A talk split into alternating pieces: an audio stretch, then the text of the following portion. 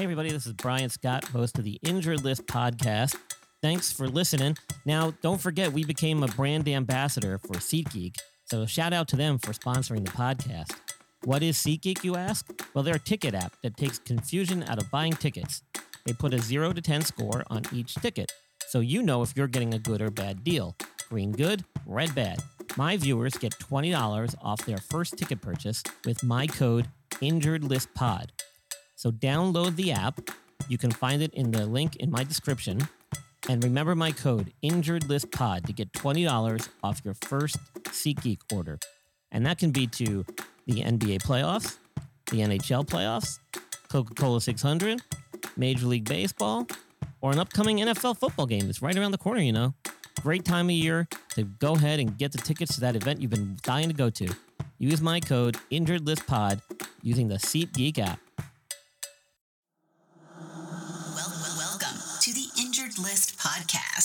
Your source for all sports injury topics. For the weekend warrior to the sports fantasy guru, we, keep you in the action and out of the injured list.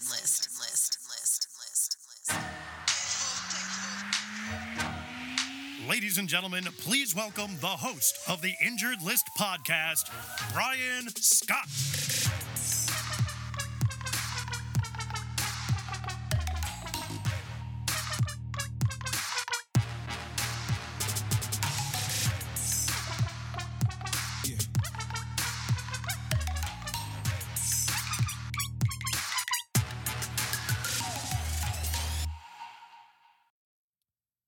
All right. It's been a minute since I've uh, had a guest on the podcast, but today that's all going to change as I'm bringing in a very special guest, as I always do, in fact, Robert Paylor, rugby player out of Cal and Berkeley, California, who had a pretty major injury in the rugby championship finals uh, just about six years ago now. And Robert's going to come on and share his story with us.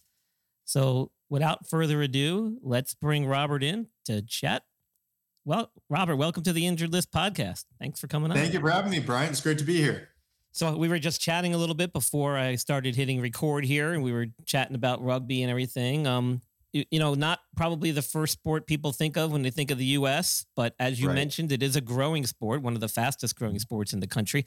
How did you get into rugby? Yeah, very interesting, right? Um, because you know, if you look throughout most of America, um, most people don't. I've never seen a rugby match. It's the first time they've even heard about it when you bring it up. Um, rugby kind of exists in hubs, and I would say one of those hubs is Sacramento, over in Northern California, where I'm from. Yeah.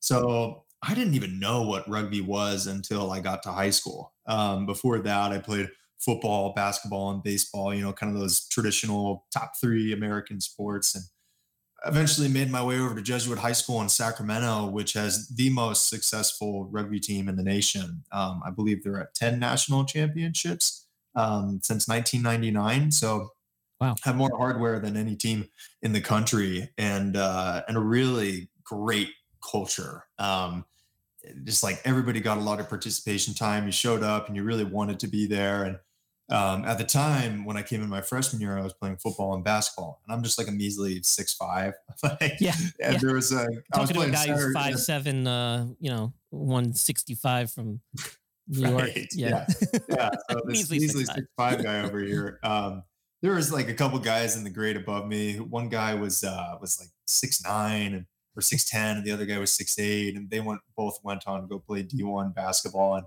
I was thinking like you know, I'm a competitive guy. If I get on this team, I want to play. And um, I mean, even if I make you know make it through these tryouts and my junior year when I need to go varsity and compete against these guys, I feel like I'm going to ride the pines. And at the same time, all my buddies are playing rugby. They're saying, Robert, you have to come out and try it. It's it's a fun sport. Um, you have a lot of autonomy as a player, and you'd be really good at it. Um, I had a knack for contact. I enjoyed physicality and thrived in physicality. So I decided to give it a shot. And I got MVP my first year playing on the JV squad. Uh, we won a national championship that year. And then uh, my junior year, when I got bumped up to varsity, we were runner up in the nation. And the year after that, I was team captain, MVP, and we were runner up um, for um, the best team in the nation that year as well. And then eventually got tapped on the shoulder to go play for Cal. Now, um, for those listeners who don't really follow rugby, Cal is the most successful collegiate rugby program of all time. Um, total of 33 national championships. And just to put some context to how amazing that is, I think the only team at any sport, any level that has more championships than Cal is the Harlem Globetrotters, and their games are rigged. So we were doing okay. Um, I'd say that's pretty good. yeah, we were doing all right, and uh, I just I love this. I love this sport. I came in my freshman year, and it's a meritocracy. You have to earn your minutes, and I spent my first year there at the bottom of the totem pole, putting in my work, developing my skills, and giving the starters a good rep so they could perform well in the game. And then sophomore year, put in a lot of good work. You know, earn that starting spot, and uh, I was really at the top of the world. Um, finding this sport that I just really took a liking to, and afforded me a great athletic and academic opportunity in college.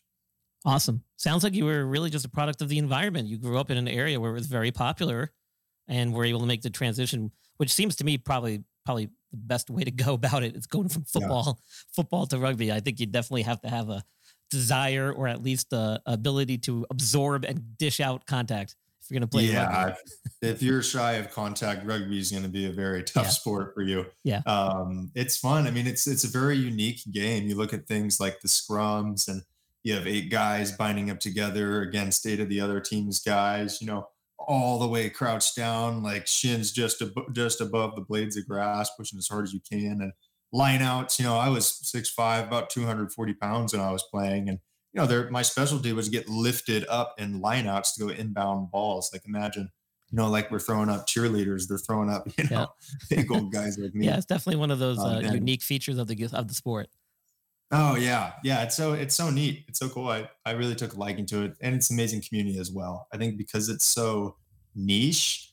Um, when you meet another person who plays rugby or follows the sport, you just feel like you're best friends immediately, and you have so much to talk about. So I loved all those aspects. So I grew up in the Northeast, and um, mm-hmm. there's not much rugby, I have to say, um, yeah. especially where I'm from. I'm from a, you know, you play baseball, you play basketball, you start. Mm-hmm. Most kids start out playing soccer. Um, mm-hmm. I didn't really come across rugby until I was in college in my undergrad years and mm-hmm. had been working as a student athletic trainer while I was pursuing my athletic training degree. Mm-hmm. And I can vividly remember that rugby was kind of like this afterthought when it came to the athletic program, when it came to sports medicine coverage, when it came to just coverage and attendance in general. Um, it had a very loyal following amongst the people that participated, but it was a club sport. It wasn't a varsity sport. Mm-hmm. Um, so obviously, Cal has a different tradition and a different history there. Um, so what was it like playing rugby at Cal? I mean, did you guys have all the support of the administrate uh, administration and the athletic staff and then the facilities and resources? We did. It was a bona fide Division One athletic experience. Um, like you said, rugby programs are very different around the country. Most of them are club programs, so they're not afforded the same benefits as the other varsity sports. You know, the the regular locker rooms and training facilities, weight rooms, stuff like that. They got to go and, and figure that out on their own. Um, at Berkeley, it's a very different story. Over at Cal, uh, rugby is the first varsity sport. Um, I believe we started playing rugby in the year 1886. Oh wow! So it has a very long and rich history to it. And um, you know, we were, you know, in the in the locker rooms as all the other Olympic sports, and you know, in the in the training center, we have our own rugby field just up a bit higher up the hill from the football stadium, um, and you know, selling out games, great audiences, televised games. Um, it was truly the the pinnacle of, of what I could could have achieved, and no, I was coming into Cal. Um, you know, I was I was recruited at other schools and for football as well. And um, you know, going over to the Cal rugby program, you know, guy like me and others like me who are used to being the best, going to Cal can in some ways be pretty intimidating for rugby because everybody on that team was the best on their high school team. Um, very much, you know, moving into that the, the pond to the ocean type analogy. And um, but I think the thing that really got me is I knew by going to Cal I was going to achieve my full potential in all aspects of life as an athlete, academically. I knew I wanted to pursue a business degree, and um, the Haas School of Business over at Berkeley is is tremendous. Um, so it re- once I gave it a couple minutes of thought, it really became a no brainer. Um, I wanted to play rugby as long as I could, and I wanted to do it at Berkeley. Yeah, that's a great point. I mean, I yeah. think that gets overlooked by a lot of young athletes today is thinking about life mm-hmm. after sports. And I know Um, a lot of the people I've interacted with in the podcast uh, community and stuff uh, certainly can attest to that, and um, are very much aware of that message and getting it out there. So, thanks mm-hmm. for pointing that out uh, to our yeah. listeners because yeah. you, you got to think about life after sport. Um, yeah. So going into, uh, I mean, have you had you been injured a lot uh, prior to your collegiate career? Had, had you had any type of setbacks or anything when it comes to injuries? Being that rugby is such a physical sport, and you're not really wearing any protective uh, yeah. uh, protective garb. Yeah, you know, it's uh, it's very counterintuitive. My at least my experience with with rugby. Um, the injury that we're going to be discussing at length today certainly tipped the scales. But before that, I didn't really have a lot of injuries. I had uh, no head trauma, so no concussions um, no broken bones outside of uh, my nose, um, you know, which of course very exposed and you know in contact, and it was literally just someone kind of knocking their head up and boink right on the nose, and, and it broke. But um, you know, something like that, I I was able to play through it. You know, other than that, it's just just like general wear and tear. Um, it's football actually where I experienced a lot more injuries. Um, I played three seasons of football with a with a cast on, having broken my hand and my wrist a couple times um, just like knee issues. I was I was mostly in blocking positions when I was playing football, so it's just like contact every single play, and uh, you know that can wear the body down. It's not just the games, but you know in practices as well. We're physical, and um, you know in football, it's kind of flesh against metals and hard plastics with those pads and sometimes you can kind of get an invincible feeling and put yourself into a tackle that in a way that you maybe shouldn't have. Um, rugby, there is there's no disillusion there or illusion there um, because there's no pads. All we have is the piece of cloth that separates our you know our shoulder from the, the opponent we're tackling, and uh, you come into contact with a different mindset and something like this. You know, nobody's going to put their head down and torpedo themselves into some person because they realize that in doing that, it's going to hurt them too. They're going to pop out a shoulder, and you know they're going to be dealing with the the results of their decision.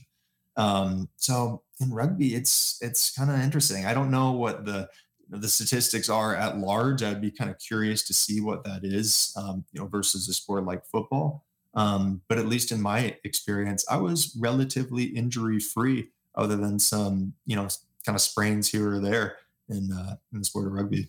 Yeah, um, no, it's not surprising actually to hear you say that. In fact, I can remember mm-hmm. when I was a young and uh, just starting out my career. I had attended a national conference, and mm-hmm. one of the speakers at the time was one of the leading neuro neurologists from like Boston University, and they were talking about mm. concussions in football and comparing it to rugby and some of the mm. other um, sports like Australian rules football, whatnot. And yeah. um, being naive and young at the time, I was like, uh, why don't why don't we just get rid of the helmets? right. And, and they, everybody kind of looked at me like, huh? And I'm like, no, seriously, like, aren't the helmets like the issue? Like, the helmets seem to be the thing causing the problems with all these concussions. And it, in fact, it is true because, like you said, you, you, you feel invincible. You have this shield of armor surrounding your cranium, and you think, mm-hmm. well, I'm, I'm fine, right? I can lead with my head. Right. I can tackle like this, and I'll be okay, and I'll walk out of there alive with no problems. But it, in fact, the, the the helmet is the thing that contributes to concussion probably the most. And and you don't see a lot of it in rugby, which is shocking, but it's true because yeah, you you tend to be more aware of your technique and and what how you're going about doing what you need to do on the field. Um, mm-hmm. And so that brings us to to your injury. Um, and mm-hmm. this was back now in 2017 mm-hmm. at the championship game, correct? That's right. And what year were you now in school at this point? Were I was, you? I was a sophomore. Sophomore. So second year. Yeah. Second year. And um, mm-hmm. I've watched the video myself. Explain to our listeners and our viewers, though. Um, I'm not really understanding of the maneuver and the actual mm-hmm. rule that was potentially broken or was broken here during this particular play that you got injured. Can you just describe a little bit more about how that worked? Definitely. So it's even important to point out just how immense of a day this was for me. Like yeah. you stated, it's the national championship game. We were fighting for our 31st national championship on that point. At that time, it was my first collegiate rugby national championship that I had competed in.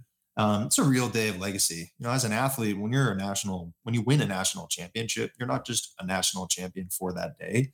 You're a national champion for the rest of your life. Yep. Um, and I came into that day with full realization of that and an extreme excitement for the game. Um, our opponent on that day was Arkansas State.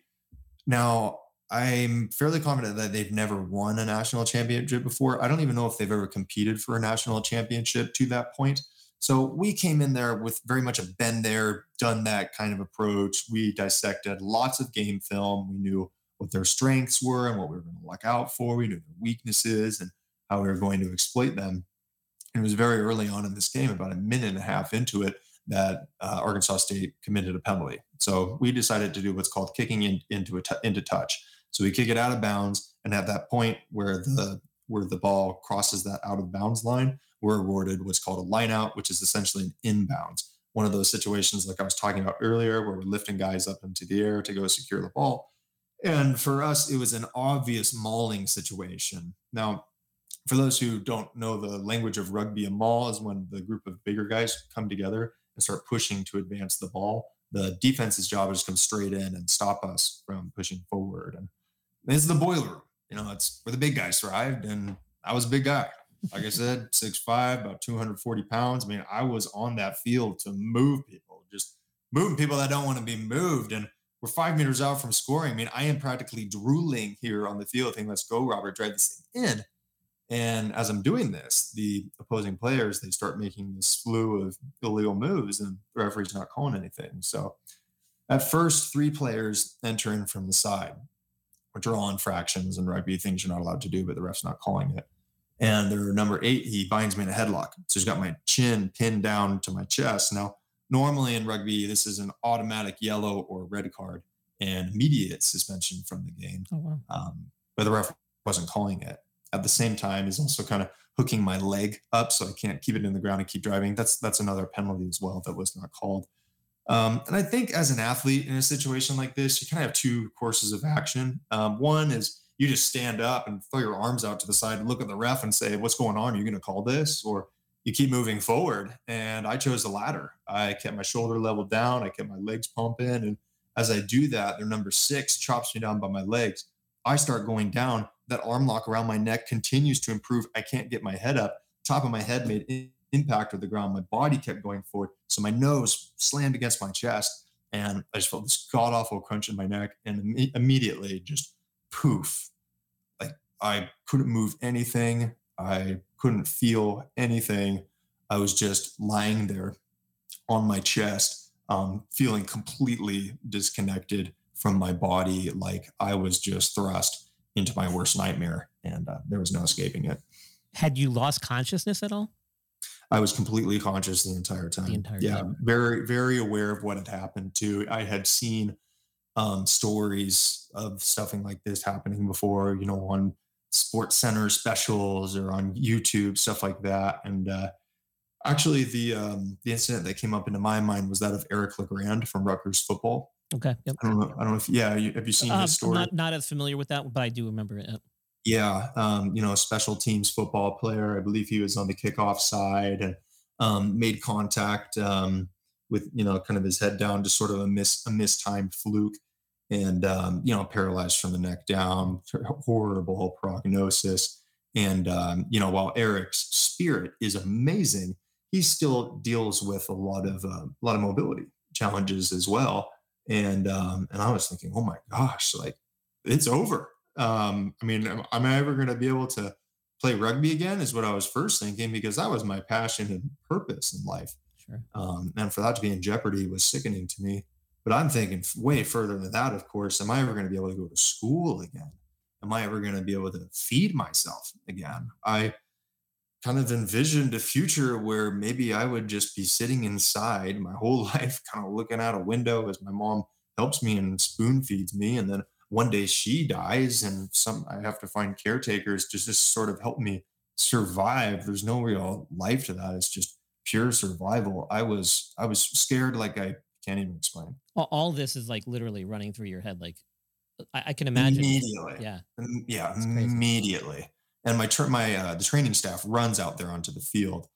Um, here's something that I think is just unbelievable, just asinine, is they didn't even stop play. So yeah, I, I, was that. lying yeah. there. Oh man, I was screaming, which wasn't very loud, granted, because my diaphragm was mostly paralyzed. Um, but as loud as I could, just broke my neck, just just like ah, like just anything I could, in, in complete panic.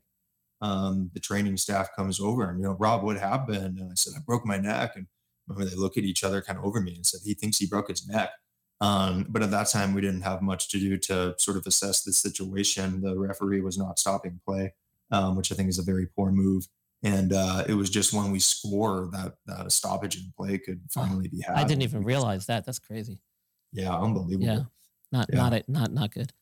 No. So so you you kind of touched on my my next question was going to be like, were you having any difficulty breathing with your respirations?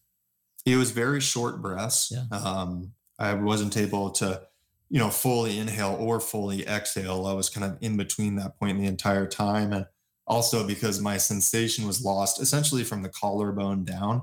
Um, I couldn't really tell where my breath was. Like when I was fully inhaled or exhaled, I would just sort of be talking and then I would just run out of breath. And yeah. okay, time to breathe again. Um, just getting trying to get used to this body that I did not. Yeah, that that connection was disrupted. Obviously, yeah, yeah. yeah. And so mm-hmm. when they got you stabilized, they got you off mm-hmm. the field. Uh, obviously, rushed you to the hospital. Mm-hmm. Um, what do you remember exactly what they diagnosed you with? What type of injury? Mm-hmm. So I mean, we, we hear you know para, para, para, paralyzed, we hear spinal cord, but we, we don't always know the exact injury. Do you remember? Yeah. So initially, um, you know, I started asking, you know, I'm, I remember getting, they roll me over, I get onto a gurney and, you know, getting moved off the field. And like, I wanted so badly to get that um, thumbs up. It's kind of a, you know, a common thing in sports for when someone's going off the field, give that thumbs up. I wanted to so badly. I just couldn't do it. Couldn't move my arm or hand fingers at all. And I'm thinking, this is really bad. And you know, I get into the um, the ambulance and there was an EMT there kind of talking to me, okay, we're going to get you over to the hospital. It's a great hospital. We're going to do some medical imaging and then we're going to, you know, see what's going on here. Um, because, you know, we were, of course, holding out hope that it was some extreme stinger or something like that that would, uh, yeah, I'd be, I'd be walking out of those hospital doors the day later and celebrating with my teammates like I should have. And um, so we get in there, they cut my my jersey and my shorts and my socks off of me, and um, we do a series of uh, medical imaging. We did an X-ray, we did a CT scan. I was in an MRI for a little over two and a half hours. Uh, talk about claustrophobia. Yeah. Um, and you know, I, I, get out, and my uh, my neurologist comes over. Um, just bad look on his face, like immediately. And he, he was just very, uh, very frank. He said, uh, Robert, what happened to you uh, is bad, uh, really bad. And the reality is, you'll never walk again. Uh, you'll never move your hands. And we're going to do our best so you can do something like pick up a piece of pizza, like feed yourself again. Um, and, um, you know, in situations like this, I think he was just really frustrated. I think he was sickened to see this young, vibrant, physical 20 year old young man having his life completely changed uh, because of a game. And, uh, and he was kind of saying that. He's like, you know, the sport of rugby is a, it's a high injury sport and stuff like this just happens. And I, I think inadvertently he was sort of taking those frustrations out on me. Um, and he had my best interest in mind. You know, he was, uh, he was trying not to give me false hope. Um, but what I think is just as bad, if not worse, and what a lot of people would interpret in a situation like that is false hopelessness. I mean, just think yeah. if I took his word as fact and was like, I'm doomed. I'll be lucky if I can feed myself. That's not going to get me up in the morning. And that's, that's not a life that I want to live. Um, yeah, a little, little more empathy probably would have been. It would have gone a long way. Yeah. yeah. it certainly would have. Um, you know, I've, I, if I really like internalized what he told me, I, I w- wouldn't be on this call today. I don't even know if I would have survived that initial period because yeah. I got pneumonia, um, but I couldn't barely breathe and I couldn't swallow anything. I mean, it's just unbelievable. Um, to continue on that point of false hope and hopelessness, because I think this is very relevant for this audience um, who have to who have to sometimes deliver news. Um, I eventually was transported over to a hospital outside of Denver, Colorado, called Craig Hospital, and they had a perfect approach because they said, Robert, yes, what happened to you is very difficult. And um, and we'll be honest, the the statistics are that this injury is, is chronic and severe, but we don't know where you're going to progress from here. I mean, you might walk out of these doors one day, and you very well might not. But we're going to guarantee you that we will give you everything that modern science and medicine has to optimize this recovery. We're, you have the full strength and support of our team. So that was just the perfect response. Yeah, and awesome. what I recommend anybody use when they have to when they have to deliver difficult news to someone. Um, you know, I mean, if it would be one thing, you know, if I lost an arm and I was asking if I was going to regrow my arm, but there was a chance yeah. that I could that I could have a recovery and a good one. And um, and they were right. They didn't know. Yeah. But they knew that they were going to help me, and that was just like the just the right touch. Yeah. Um, to where I had a, I had a very realistic hope ahead of me, to where I knew I'm in a difficult situation right now. I was very realistic about that. Um, but uh, I know the only thing that's going to potentially change my outcome is if I give a full effort, and uh, and I did that. Yeah. Great. That's awesome. Mm-hmm. Um, you took it. You took it well. That's for sure. Mm-hmm. Um, yeah. By by by your story there. One mm-hmm. thing I always am con- cognizant of and try to tell my younger colleagues and those I've helped train throughout the years is to to always remember that medicine in and of itself is not a perfect science. There's a lot of mm-hmm. imperfections within it. And there's a lot of mm-hmm. things we don't know and we may never know. And as mm-hmm. clinicians, we are infallible or we're not infallible. Like we will make mistakes. We will often um, tell people the wrong thing or not get it right. And right. uh, if you keep that in your mindset throughout your career, uh, then you won't. You'll be a great clinician, and people will respect you, and patients will really appreciate your your your training and your care for them. Mm-hmm. And so I I always try to re- reiterate that to my colleagues and and those younger people that I mentor sometimes. Um, and that's a classic example of that. Like, you know, mm-hmm. he didn't know, right? He's seeing you for the first time. He's right. he's he's purely making comments based off of your scans and your, you know, the the the his experiences. But you know, mm-hmm. if you mm-hmm. delve probably deeper into the science and deeper into the statistics, and you talk to people at the other facility like you went to in Denver, um, they might have a different outlook and a different perspective on things. And so, you know, they've probably seen a lot more people bounce back that they never thought could. And yes. and that's why they have that mindset because they've come to the realization through experience that listen, we we don't know until we know, right? We don't we won't know until we see what he can do. That's um, right. My so, my doctor said that. He was like, I've been wrong too many times. Yeah. Um, so I just uh yeah, I always try to share that message every time that that I can. Um yeah. because I just can't tell you how many people I've spoken to with with injuries like mine, uh, where they get that bleak prognosis. Yeah. And uh, you know, some people it just eats at them for months or years of their life and there's some people you know who are able to block that out and do what they need to do to, to keep moving forward yeah um, but uh, there's there's a right way to do it. Yeah, sure. I, I I I hate when patients say, "Well, will I ever do this?" Or like I was, I, I never say never. Yeah, like I, I, can't right. answer that question the way you've phrased it, right? For that reason. But so so now you did you have spinal cord transection? Did you have spinal cord contusion? Like what did they mm-hmm. what did they actually say mechanically or structurally happened. Yeah, good point. I forgot to I forgot to leave that. That's okay. In. I so, kind of interrupted you. So no, no worries. Um, so what happened? Um, the result of my injury was hyperflexion. Um, that that pressure in my head going down to my uh, to my chest, which is a common mechanism for spinal cord mm-hmm. injuries, and one of the big reasons why in youth football we always tell them you got to tackle with your head up. Do yes. not come in with your head down. And even you see it a lot in the NFL, even to today, it drives me crazy. Yeah, yeah, and uh, you know that's what happened to me as a result of being forced into that position. Yeah. And um, so the under that pressure, the disc in between my C5 six vertebrae ruptured into my spinal cord. Now I had some fracturing on my C5 and my C6 vertebrae, um, and a little bit of the this damage from swelling had crept up to my C4, just a little bit. Um, so at that time, in the beginning, it was sort of just spinal shock um, with not being able to move my arms really at all or feel anything at all. Um, the typical C5-6 injury is going to present as you have some strength in the shoulders, so you can move your arms up like that. You have strength in the biceps and your wrist extensors, um, but you have nothing in your triceps, nothing in your uh, wrist flexors, nothing in terms of finger dexterity, and then from about the chest down, so the majority of your torso, um, no no volitional control uh, nor feeling as well.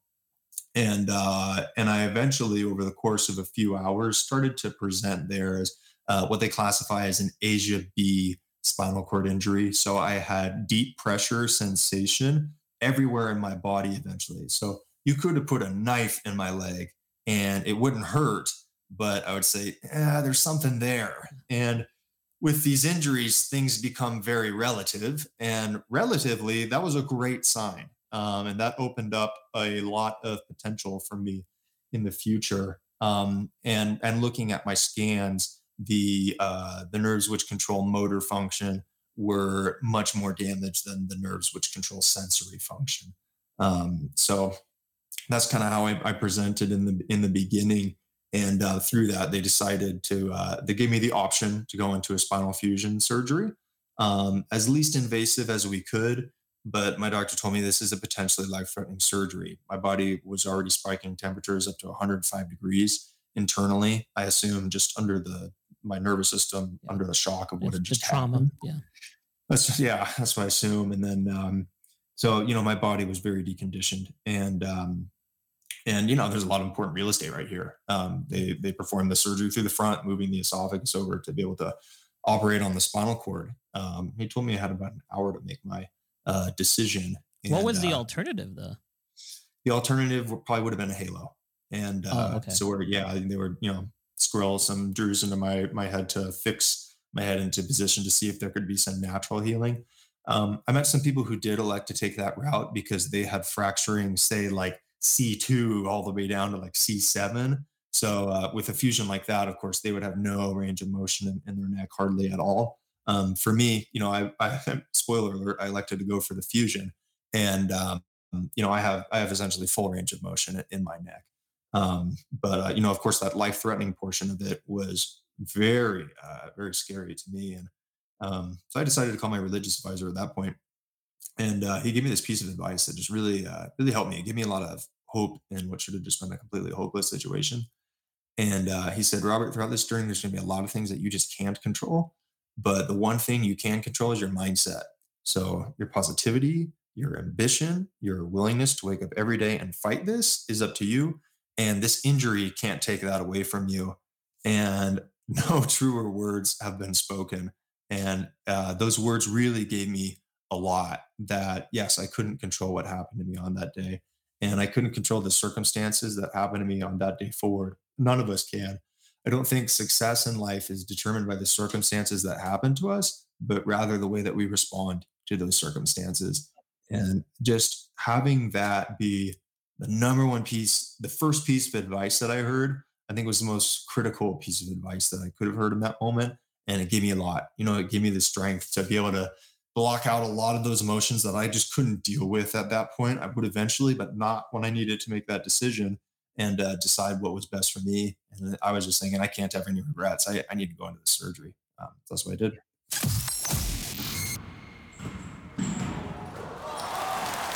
This is the Injured List Podcast. Thank you for tuning in.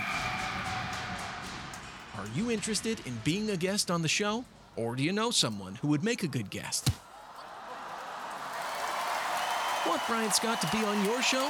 If so, share the podcast with your friends or drop us a line and we will get back to you right away. Email us at theinjuredlist411 at gmail.com or visit our website at www.theinjuredlist.com. You're listening to the Injured List Podcast with your host, Brian Scott, your go to resource for all sport injury related topics. For show notes and other resources, visit theinjuredlist.com. Now, back to the show. So you, you get through the surgery. You, I, I, obviously, you had some major issues afterwards, and I think that's the thing that people mm-hmm. really sometimes overlook. and and this is sometimes unavoidable with with a lot of major surgeries, not just spinal cord surgeries.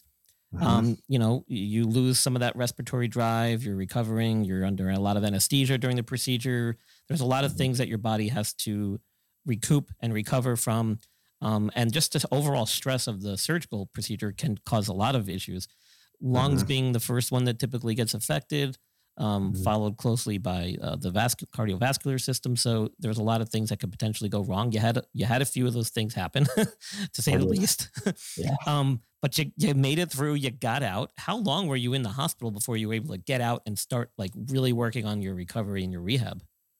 Yeah, I was. Um, gosh, it, that kind of acute stage for me probably lasted about three to three and a half weeks when I was uh, really doing a lot of respiratory treatment, um, regaining my ability to swallow. Um, yeah, I mean, it was uh, initially I was, you know, just incredibly tired, um, but I was doing okay. Yeah. Uh, you know, I wasn't, I didn't really have an, a desire to eat, and you know, I of course had an IV in for for hydration. Um, and then it was, uh, you know, maybe the, the second day after, you know, kind of the drugs of the surgery have worn off that I, you know, kind of had an appetite and tried to eat and, um, and it wouldn't go all the way down. And it was kind of just like stuck in my windpipe. And, you know, so immediately I started trying to, to cough it out. Um, but my diaphragm was mostly paralyzed. So as much as I would try, it was nothing more than a soft breath. Yeah. Um, so we did what they call a quad cough, kind of putting the, the hands on my diaphragm pushing down as I give an effort as well. Um, but I realized very quickly, oh, this this food is not going down. And they said that it was due to the swelling in my neck. You might know what it's called. I don't, but the flap which covers your uh, your windpipe when you swallow. Yeah, it's kind of getting stuck under that uh, under that swelling. Um, so it was essentially, you know, an, an open uh, opening to to the lung, and uh, was very scary for me to eat. So we put very uh, dangerous too. That's how you. That's how people aspirate and get really seriously right and uh, and so we put a, a, tube up my nose and down in my stomach and that took yeah. three days to get in there because remember i broke my nose oh. so many times playing rugby i mean very painful experience but uh, one of those things where it's like control your mindset robert um, if you you know if you want to get through this and you want to have to and you want to forego having to do a minor minor surgical procedure with having that tube go straight to your uh, to your stomach then uh, you just got to muscle down and yeah. and make this happen and so eventually, after three days, it got in.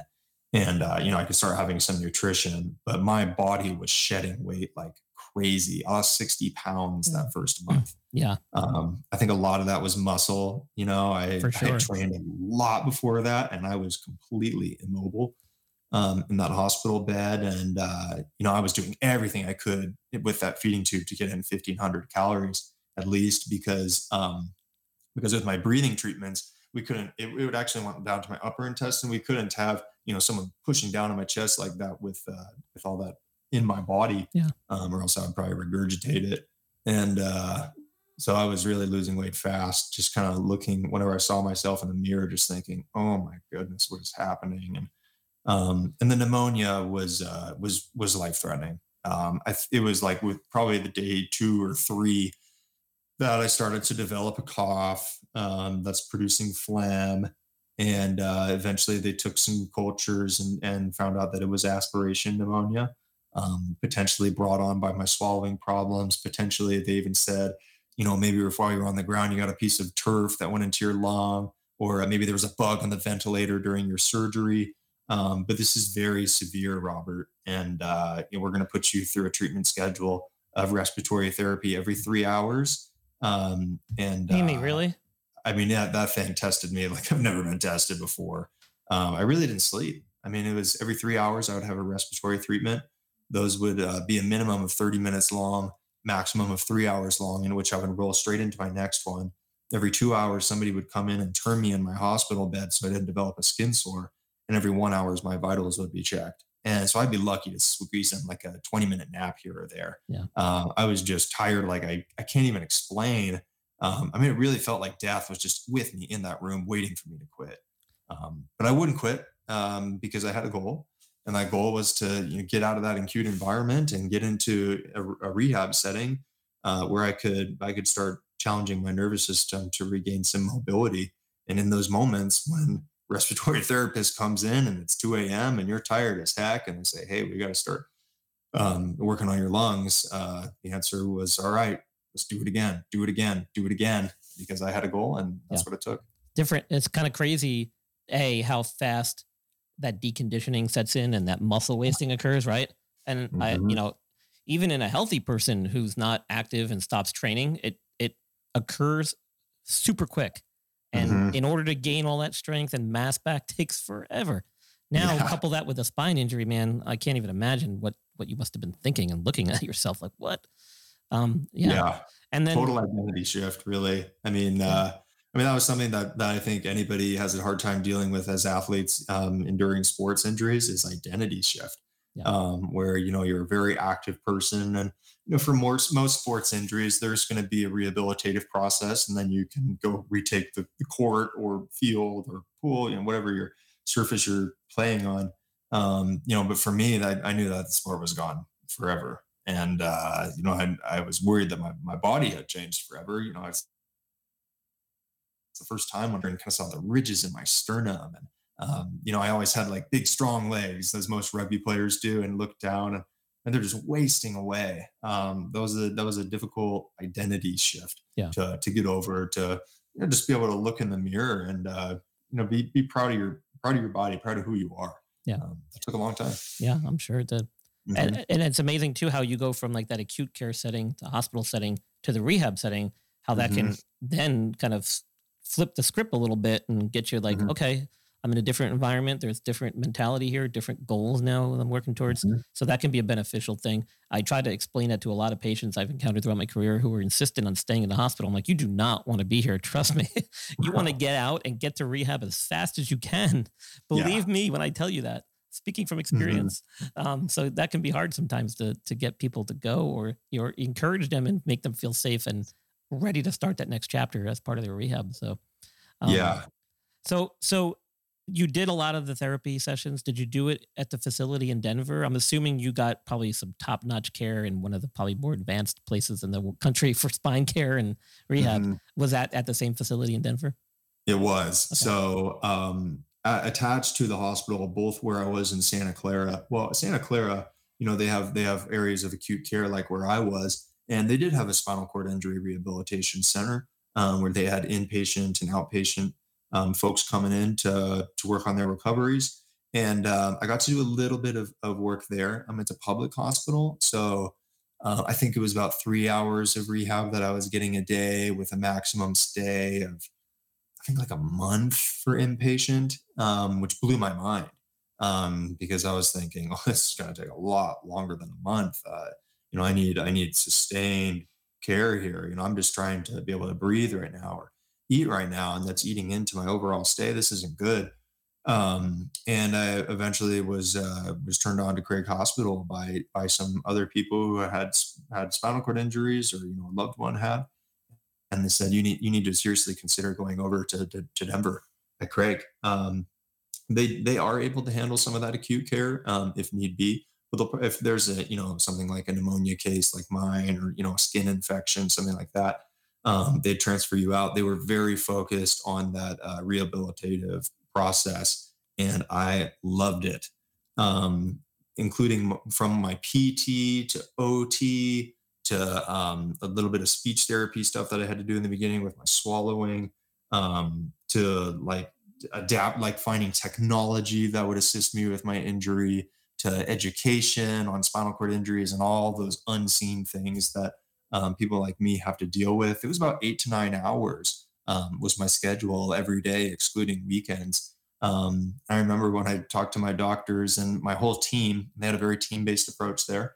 Um, that uh, I was I was saying like I didn't come out here to Denver to just look at the Rocky Mountains and you know go on vacation. I came here to get better.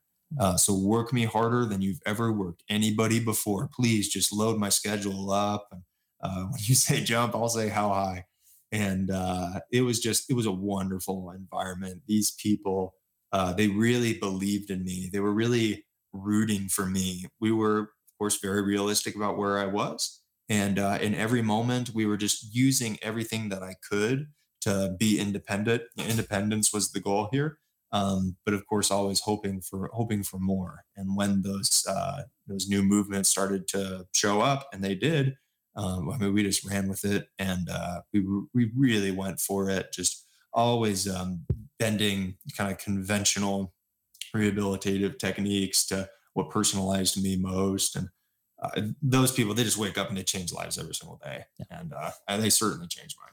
Well, I can I can speak for them. They might not say this, but and I am a little biased, but uh, athletes athletes uh, most of the time are some of our favorite patients to work with. Mm. They usually are most compliant, and they're usually mm-hmm. um, uh, some of the more successful ones because they usually are very driven. Um, so mm-hmm. that whole athlete mentality uh, really does uh, allow them to bounce back from such severe injuries like yourself. Um, Certainly, there's no doubt, no doubt about that. Mm-hmm. So where are you at now? Here, here we are. You know, almost six years later. Um, right, like almost to the day. Right, like um, yeah, May May sixth yeah. was the six year anniversary. Just, just so yeah, after, so just a so, few days. So how are you doing? Um, what is like your? I'm assuming you're still doing some therapy because for something mm-hmm. like this, the therapy pretty much never ends. Um, mm-hmm. as our listeners might not understand. So, so to take us through a typical day now. You know, six years later, I know you're you've got a lot going on, uh, not both with your recovery, but also professionally and personally. So, mm-hmm. fill us in.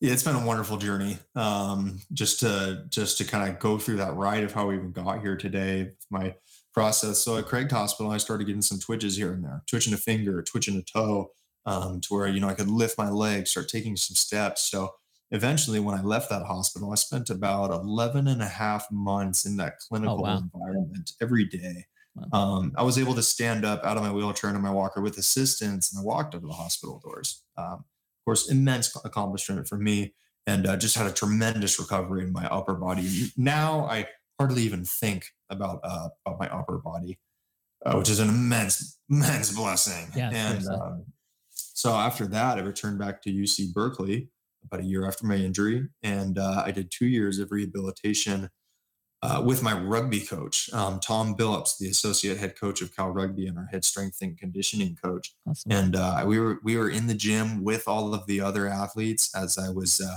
you know, working on walking and standing up and balancing and moving side to side and moving backwards and um, strengthening, you know, just kind of traditional muscle strengthening and in ways that we had done for um, for my trunk and uh, for my scapular muscles as well. And um, and then when I graduated from Cal, I then moved from a platform walker where my elbows were being rested onto it, all the way down to you know, your standard walker.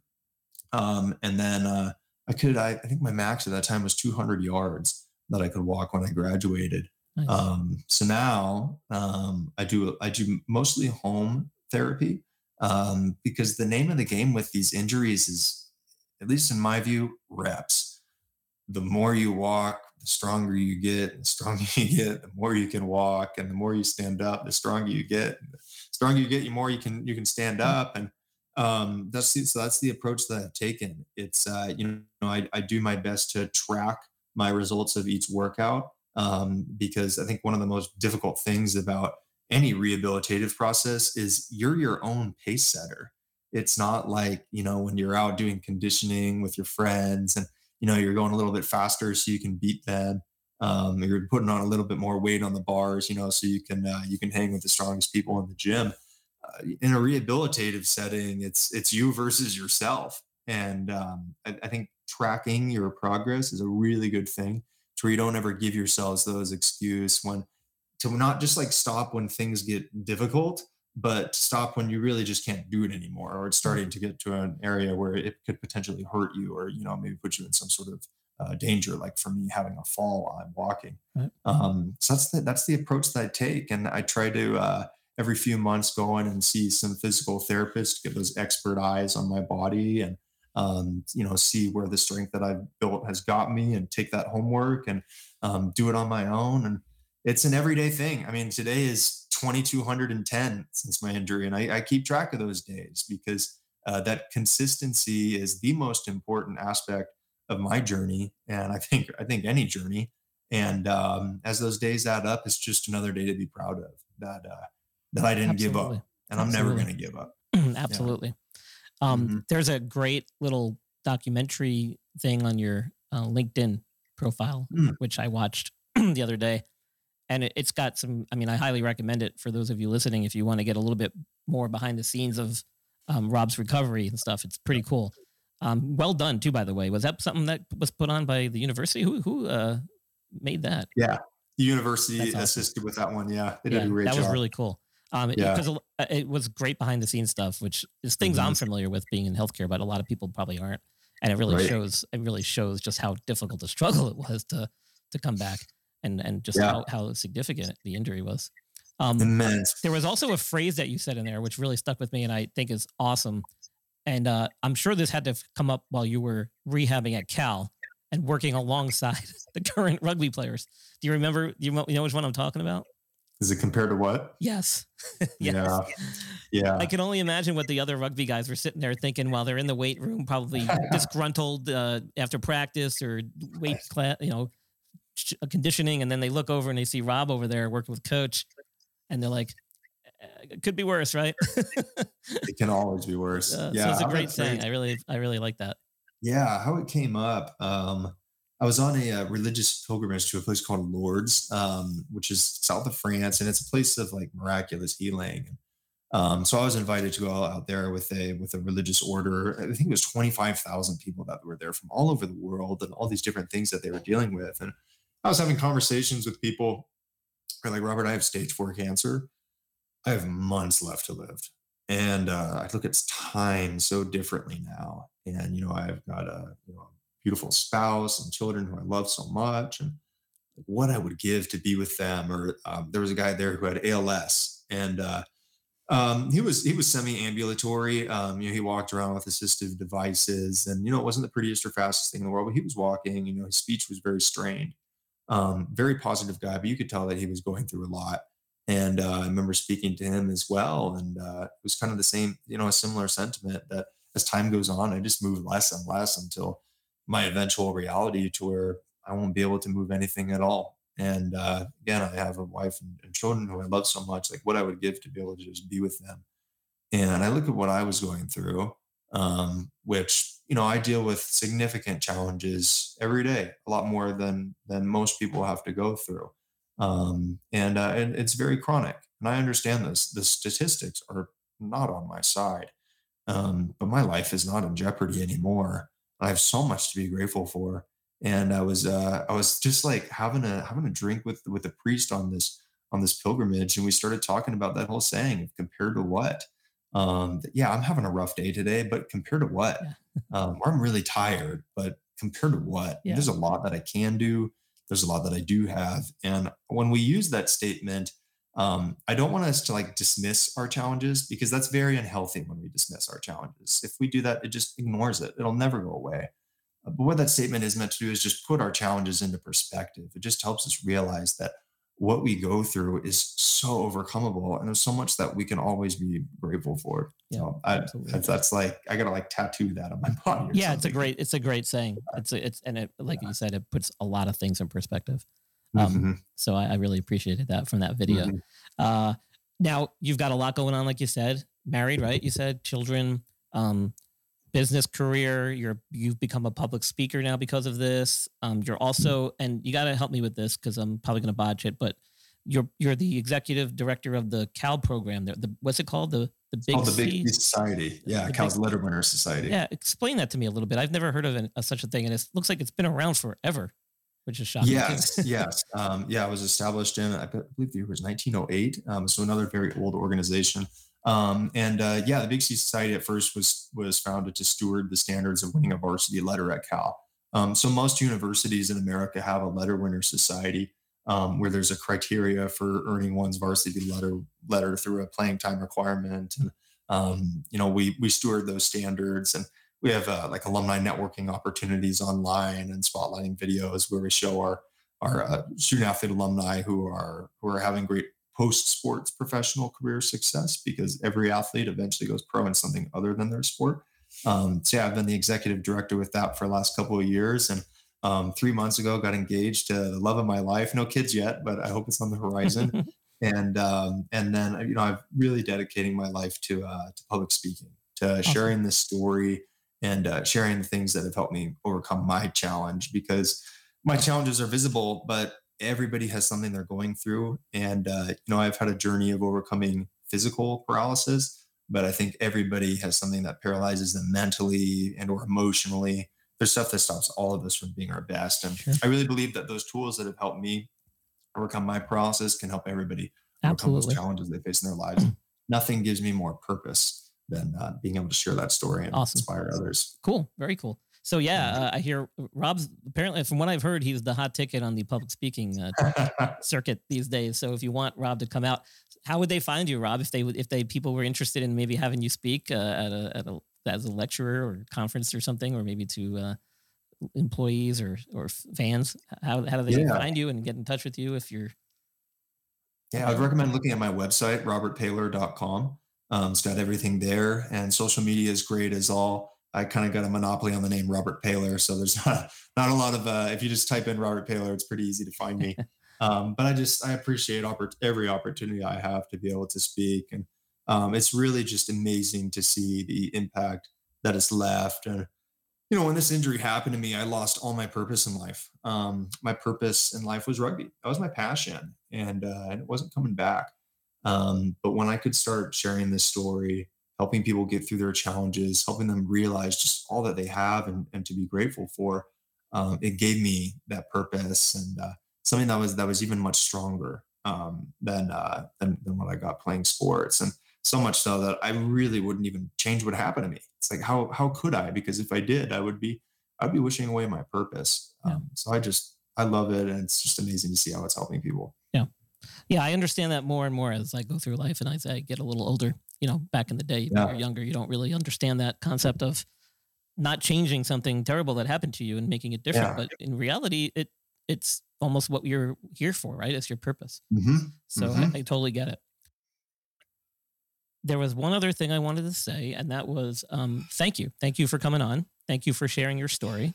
Um, you know, it it helps me share my podcast with more uh, viewers and listeners, and um, hopefully get your message out. And so hopefully you can keep spreading your word and doing your thing. Um, and so for that, I'm grateful. Um, I don't profit off this at all, so um, this is just a hobby of mine, and I enjoy doing it. And it's great meeting people like yourself who've been through some crazy stuff and yet come through on the upside and continue to do great things. So I do appreciate you taking the time to sit with us and talk. And um, if there's anything I can do for Robert Paylor in the future, let me know, or even for the Big C. Um, I'd be happy to to help you out with anything that you guys need help with. So I've got some projects I'm working on in the future, so I'll let you know when I get those uh, all squared away. We talked about that earlier, but um, yeah. um, as far as the podcast goes, I really do appreciate it. And um, uh, if there's anything else you'd like to say before we part ways today, uh, the microphone and the floor is yours. oh, my gratitude goes to you, Brian. I mean, I really appreciate the opportunity to to share my story. And like I said, nothing gives me more fulfillment in my life. And um, you gave me that opportunity today, and and I'm I'm grateful for it. And if if anybody was listening to this and inspired and had any questions, please, please, please reach out to me. I love those one-on-one conversations, and um, welcome any and all of them. But uh, just hope that by listening to this, that all the listeners really were able to develop a strong sense of gratitude and uh, whatever they're going through, uh, to be able to put that down into perspective and just realize all those things they can do because um, this injury really taught me that every day is a gift and life can change very quickly.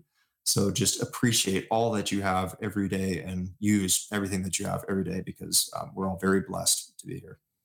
Couldn't have said it better myself. And um, I'll make sure that all your information is uh, Robert Paylor's uh, links to all his websites and everything is in the um, show notes and description. Um, you guys can find it anywhere you listen to your favorite podcasts on any of the major platforms.